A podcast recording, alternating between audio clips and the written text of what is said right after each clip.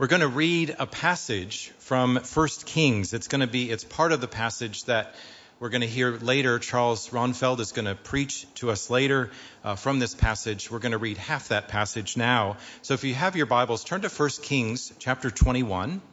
Uh, 1 Kings chapter 21. We use the ESV here at Bull Creek, uh, but if you have a different version, you're still allowed. Uh, you know, so please uh, just open your Bibles to 1 Kings chapter 21. It's easy to find. It's just before 2 Kings. So you should have no problem finding it.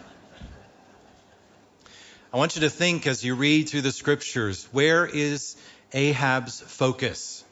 Where is he looking? What's he focused on? And then what's his response? So just think about that as we read through this passage. Where is Ahab focused and what is his response? 1 Kings 21. Now Naboth the Jezreelite had a vineyard in Jezreel beside the palace of Ahab king of Samaria. And after this, Ahab said to Naboth, Give me your vineyard, that I may have it for a vegetable garden, because it's near my house. And I will give you the better, a better vineyard for it. Or if it seems good to you, I will give you the value in money.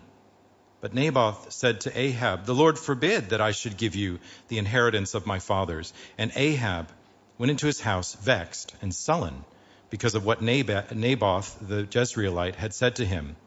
For he had said, I will not give you the inheritance of my fathers. And he lay down on his bed, and he turned away his face, and would eat no food. But Jezebel, his wife, came and said to him, Why is your spirit so vexed that you eat no food?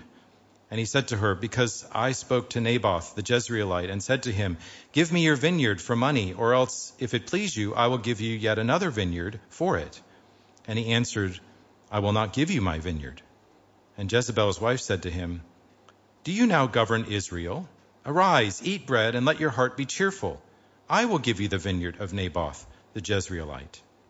So she wrote letters in Ahab's name and sealed them with his seal, and she sent letters to the elders and the leaders who lived with Naboth in his city. And she wrote in letters, Proclaim a fast and set Naboth at the head of the people, and set two worthless men opposite him, and let them bring a charge against him, saying, you have cursed God and the king. Then take him out and stone him to death. The men of the city, the elders and the leaders who lived in the city, did as Jezebel had sent word to them, as it was written in the letters that she had sent to them. They proclaimed a fast, they set Naboth at the head of the people, and the two worthless men came in and sat opposite to him. And the worthless men brought a charge against Naboth in the presence of the people, saying, Naboth cursed God and the king. So they took him outside the city and stoned him to death with stones. Then they sent to Jezebel, saying, Naboth has been stoned. He is dead. As soon as Jezebel heard that Naboth had been stoned and was dead, Jezebel said to Ahab, Arise, take possession of the vineyard of, the, of Naboth, uh, the vineyard of Naboth, the Jezreelite, which he refused to give you for money, for Naboth is not alive, but dead. And as soon as Ahab heard that Naboth was dead, Ahab arose to go down to the vineyard of Naboth the Jezreelite to take possession of it. So we'll be continuing our reading from 1 Kings 21, verses 20, 17 to 29. So that's 1 Kings chapter 21, verses 17 to 29. I'll give you a moment to find the spot. This is the word of the Lord.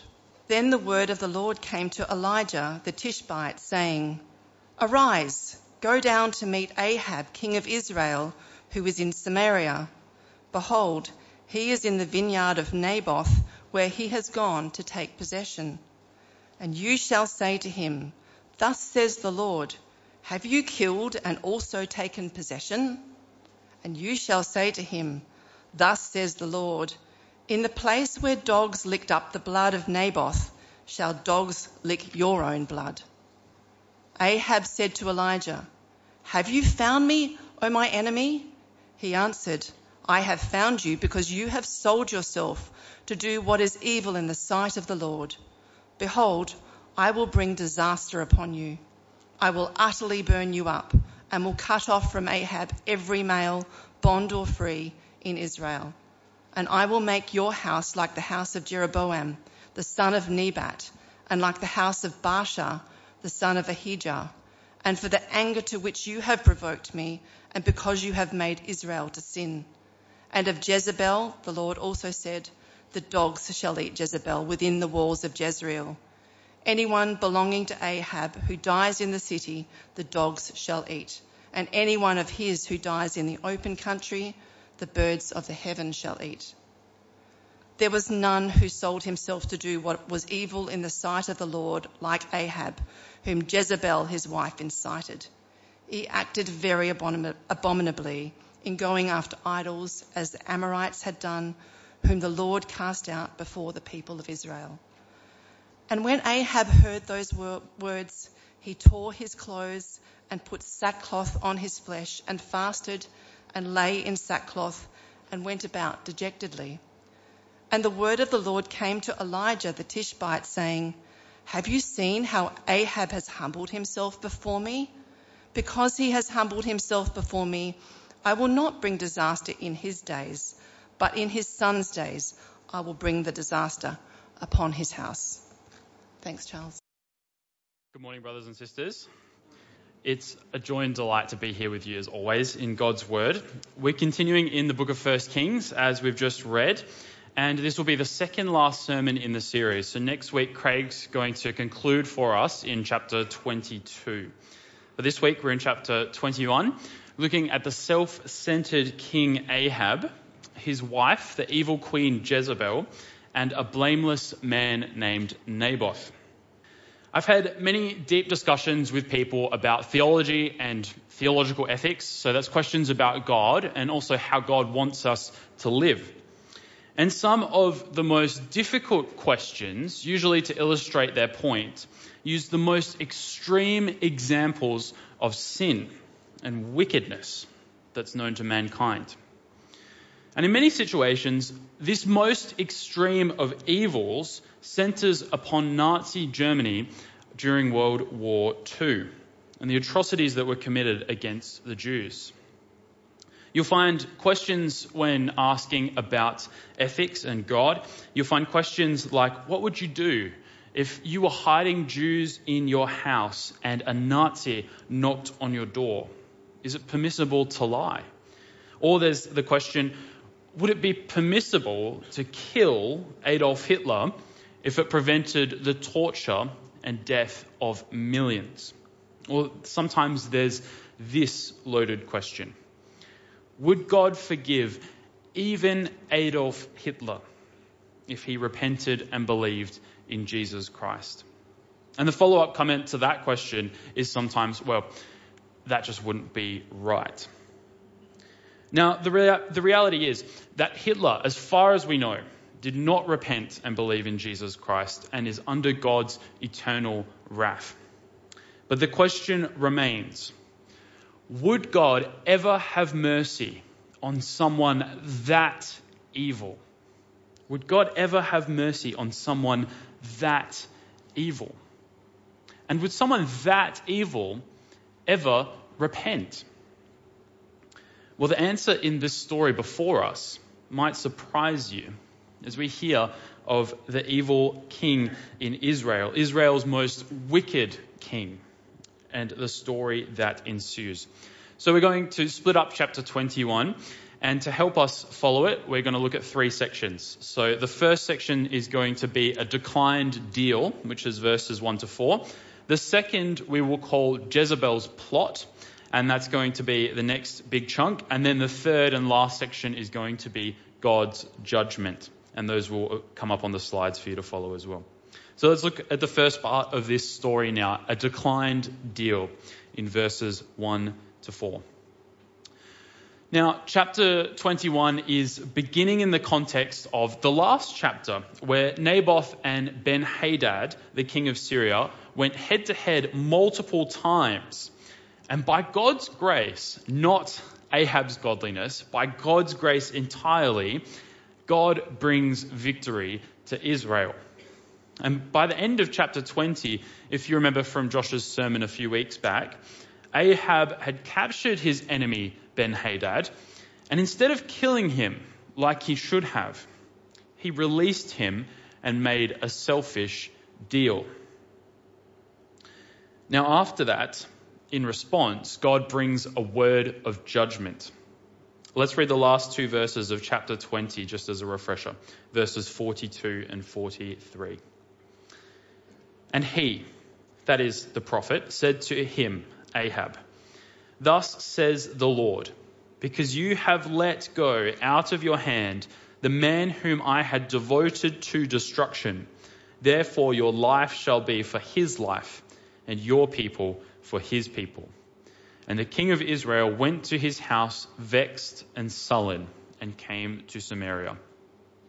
So the last chapter ends with a pronouncement that Ahab and his relatives will die in judgment for his sin against God. And Ahab goes home sulking. Now, it's in this context of a sulky Ahab that this next story comes, where we're introduced now to the next character coming in this story, in verse 1, named Naboth the Jezreelite, who had a vineyard in Jezreel beside the palace of Ahab, king of Samaria.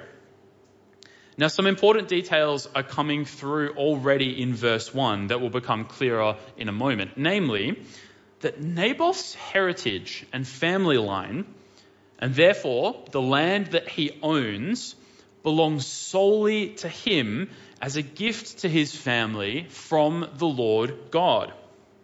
And this was a gift given to his family way back, even before Israel entered the promised land.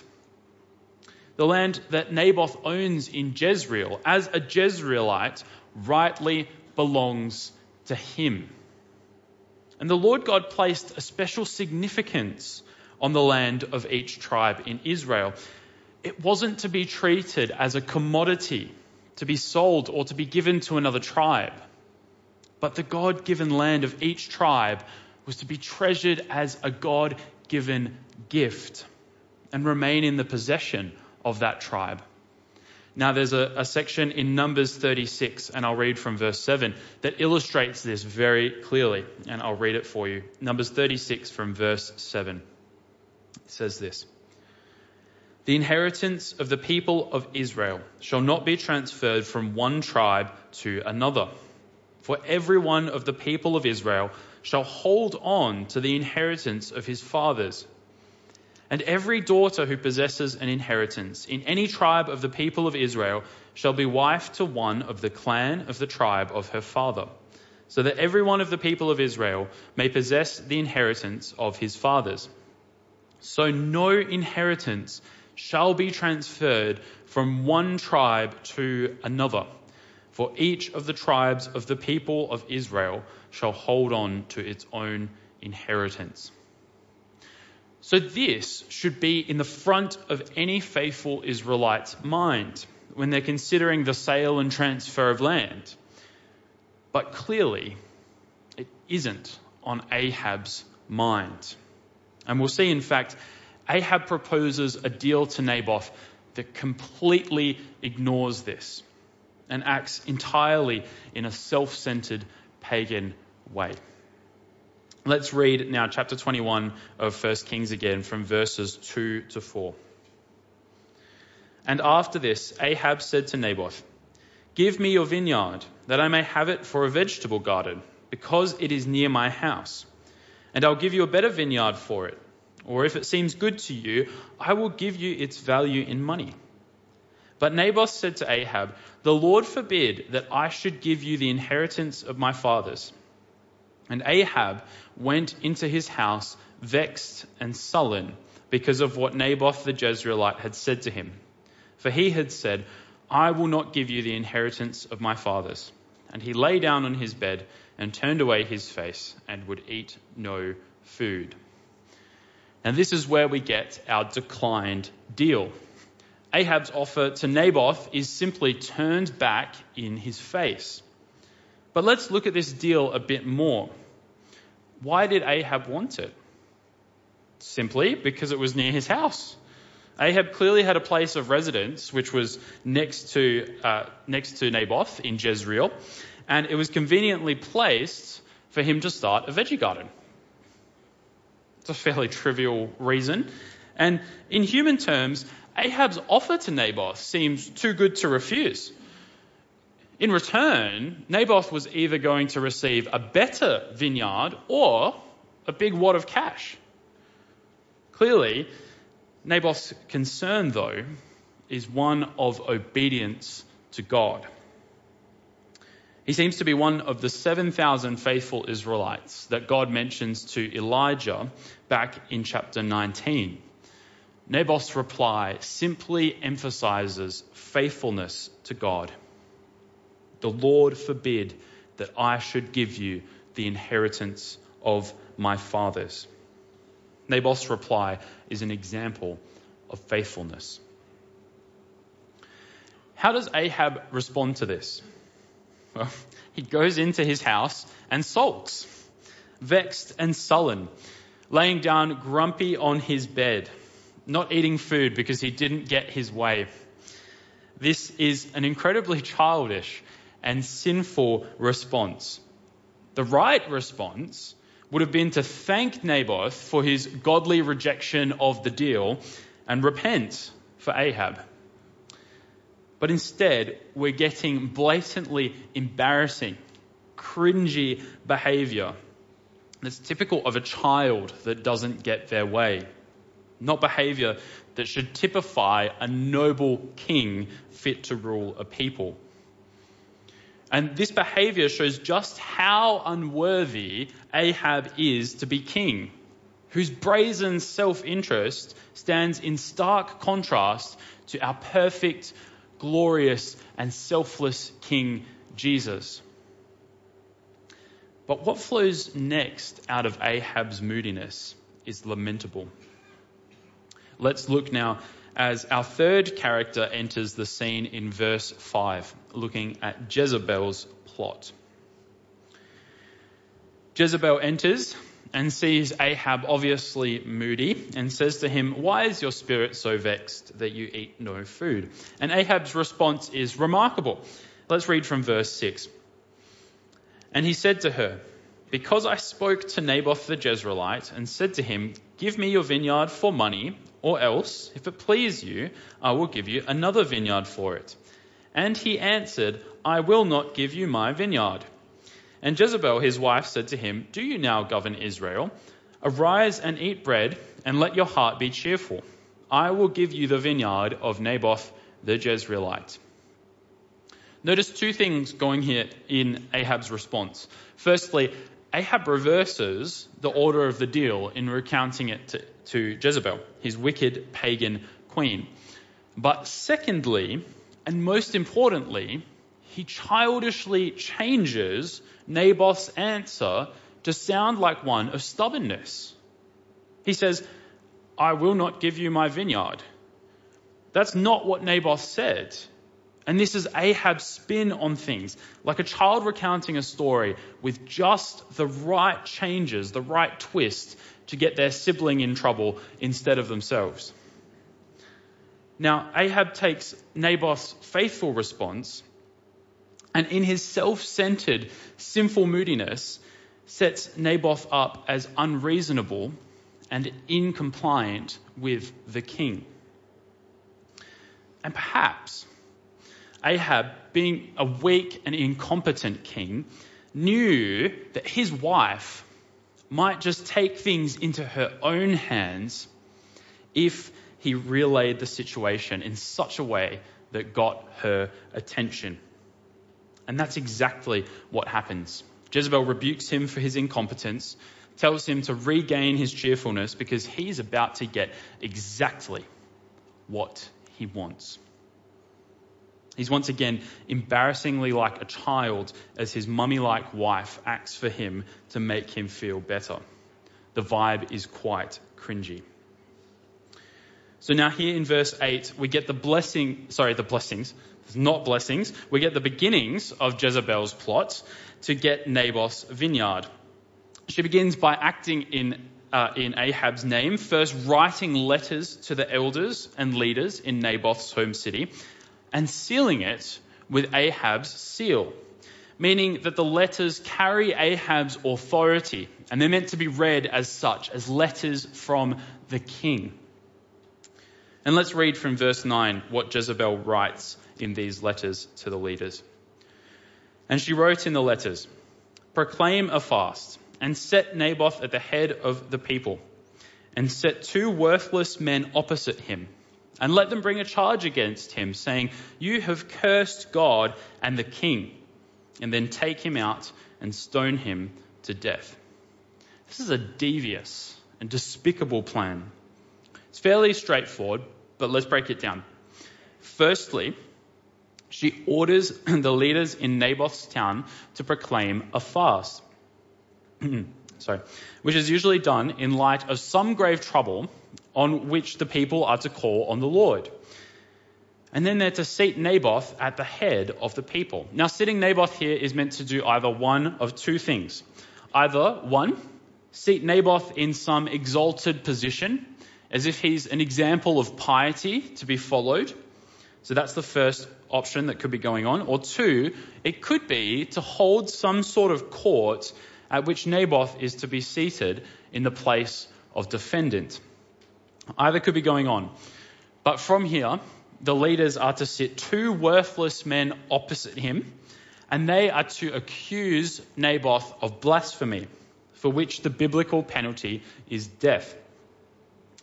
But the despicableness actually plays out in the details of the plan.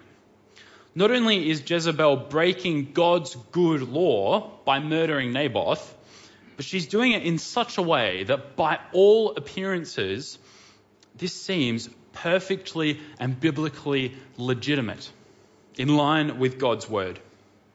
By having two worthless men, she's fulfilling the legal requirement for charges to be established on the basis of two or more witnesses to be seen, which is uh, seen as an example in Deuteronomy 19. The reference to worthless men highlights that these men have no regard for faithfulness to God and will do whatever they can for personal gain. So they're easily persuaded to do the most evil of acts. In this case, bear false witness against Naboth. And even the judgment to be given is in line with God's word. As blasphemy against God in Leviticus chapter 24 is to result in stoning the blasphemer to death. Sorry, one second.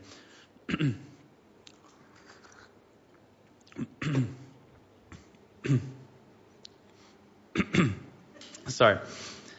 okay, there we go. Um, yep.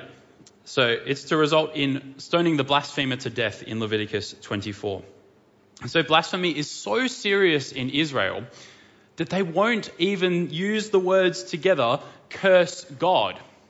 So you've got it there in your passage. You see, he cursed God. But underneath in the Hebrew, it actually says, bless God as a euphemism for cursing. They won't even say it. That's how serious this sin is to Israelites. How wicked is this Queen Jezebel? Using God's own law as a strategy to get away with murder and blatantly defy him. and how does the plan go down? Do all the leaders and elders in Naboth's city rebel and expose the injustice that's happening? not at all. There's not even a peep from them. They perfectly comply with Jezebel's letter from the king. Clearly, the moral state of Israel was at an incredible low point. Sorry, pardon.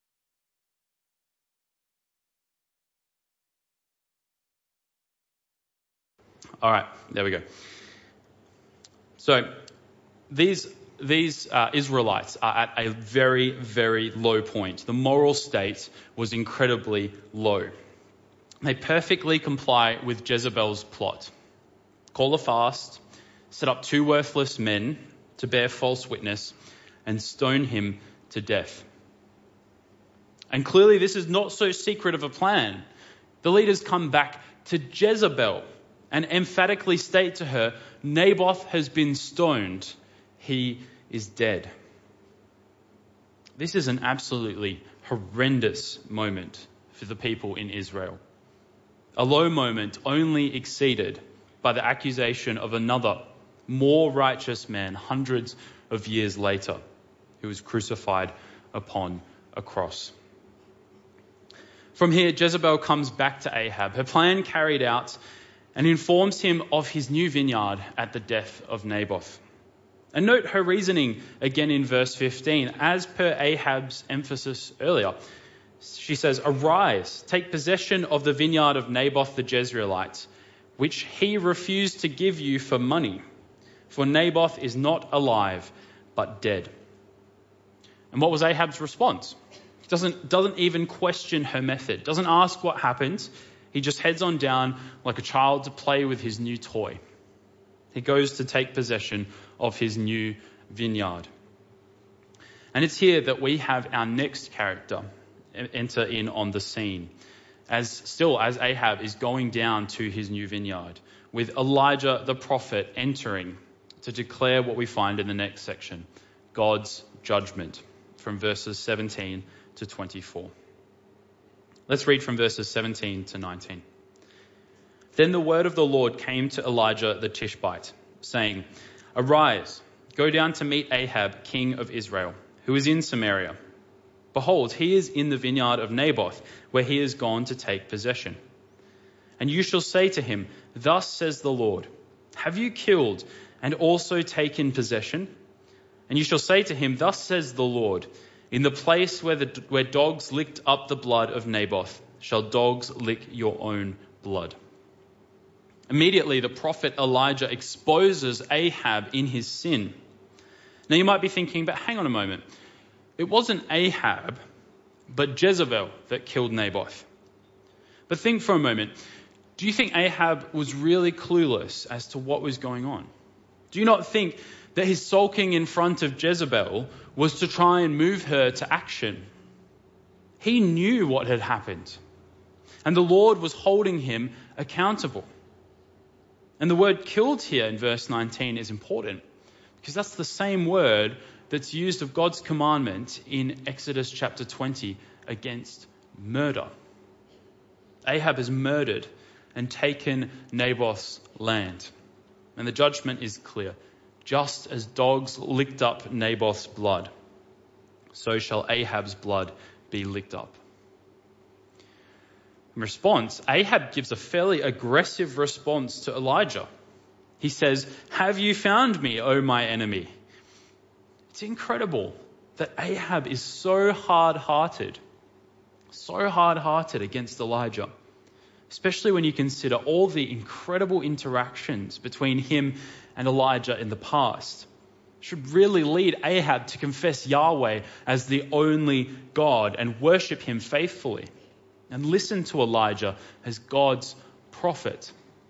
Consider, for example, that Ahab witnessed God's display of power against the prophets of Baal in chapter 18, where God sent fire from heaven to consume a burnt offering drenched in water, showing that he was truly God.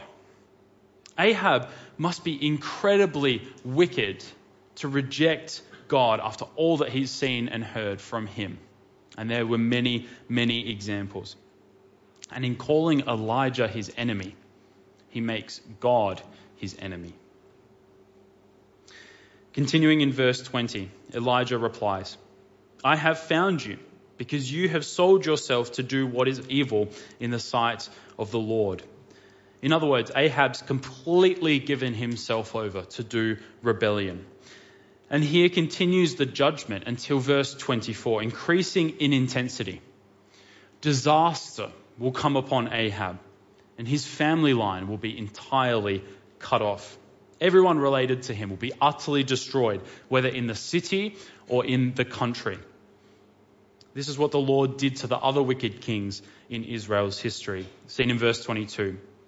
It's the ultimate judgment of God on a king of Israel the absolute annihilation of his kingdom. And notice that there's a judgment also pronounced on Jezebel, the only queen to ever have a pronouncement of judgment made on her, as her wickedness stands above all the other queens. And it's even more intense than Ahab's judgment. Instead of the dogs simply licking her blood, we see in verse 23 the dogs shall eat Jezebel within the walls of Jezreel. The lowest most humiliating of deaths, within the very walls of the city where she had committed the most despicable of murders. We'll see these judgments for both Ahab and Jezebel being played out in the next chapter.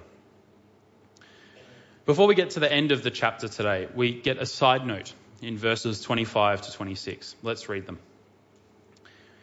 There was none who sold himself to do what was evil in the sight of the Lord, like Ahab, whom Jezebel his wife incited. He acted very abominably in going after idols, as the Amorites had done, whom the Lord cast out before the people of Israel.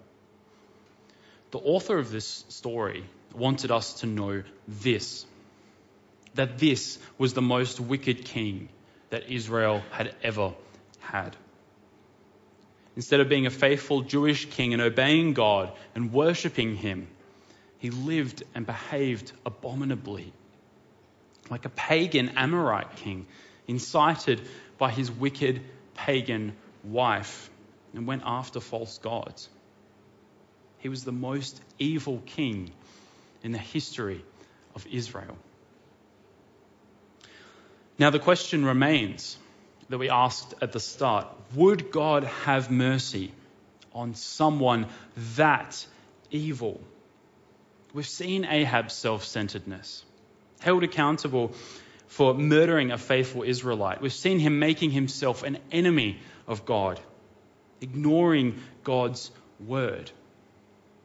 The faithful Jewish attitude towards Ahab is the attitude that we might have towards Hitler. Their names are the very definition of evil. Their names are enough to make you recoil. You might even hesitate to say it. Could God have mercy on someone that evil? Well, what comes at the end of this passage is absolutely striking. As Israel's most wicked king humbles himself before God. Let's look from verse 27.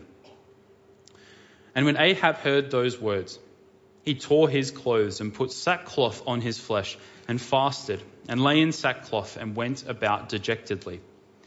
And the word of the Lord came to Elijah the Tishbite, saying, have you seen how Ahab has humbled himself before me?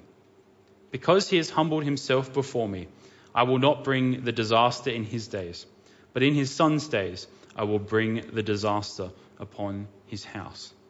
Absolutely incredible. Israel's most wicked king humbles himself before God. And clearly, clearly, this is genuine. For the Lord answers mercifully in delaying judgment until the next generation. Ahab won't see this, it's his sons.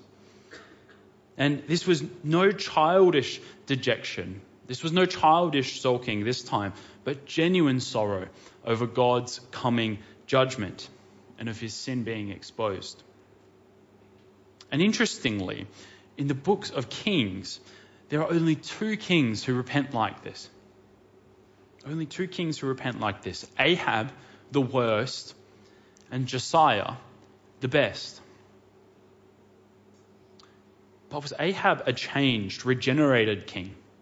Was he a changed, regenerated king who desired to worship God? I don't think so. And next week's passage will give us more evidence of that. So, what can this passage teach us about how God responds to human evil?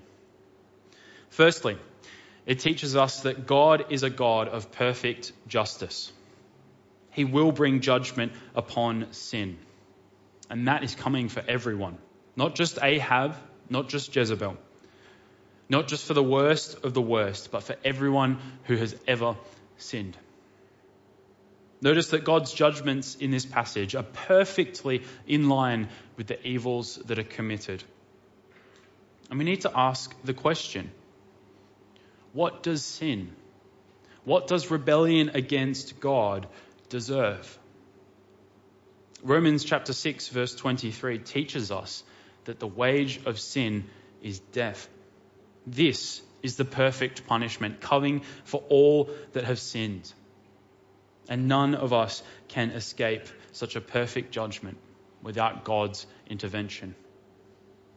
But we need to note something else in this passage that God is ready to show mercy. He's ready to show mercy. And perfect mercy is shown in God's Son, Jesus Christ. The fact that God even delays judgment on dejected Ahab is incredibly merciful. This man was wicked. But God delays judgment. He's incredibly merciful. But hundreds of years later, God showed mercy in the most infinite and perfect way in sending his son to take the punishment that sinners deserve, taking the obligation of God's perfect justice upon himself by dying on a cross, that those who believe in him might never undergo God's judgment. He doesn't just delay our punishment, he abolishes it. He abolishes it.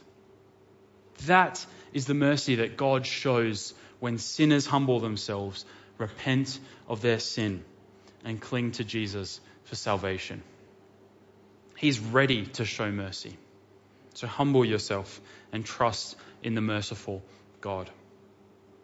Now, before we close, we need to think about one more thing in this passage. Namely, what can we learn about ourselves in the story of Ahab and Jezebel? I think we need to see that Ahab's sin exposes the core problem of humanity in the Old Testament and in the New Testament and today. As one commentator says, for Ahab, what he wants dominates everything. Ahab feeds his desires, nurtures his desires, completely ignoring any correction from anyone or anything to drown out the voice of God through the gospel, one only needs to think about what he or she wants. A lot. The more, the better. And that is exactly what Ahab does in 1 Kings 21. The lesson is clear. Ignoring what God says and living by what one wants will lead to disaster. Are you living in such a way that is selfish and self seeking, just like Ahab was, drowning out the voice of God in his word by fixating on sinful desires. Truly, such an attitude leads to God's judgment. And on self seeking, hear this quote from beloved Puritan Thomas Brooks Self seeking so blinds the soul that it cannot see a beauty in Christ nor an excellency in holiness. It distempers the palate that a man cannot taste sweetness in the word of God, nor in the ways of God, nor in the society of the people of God.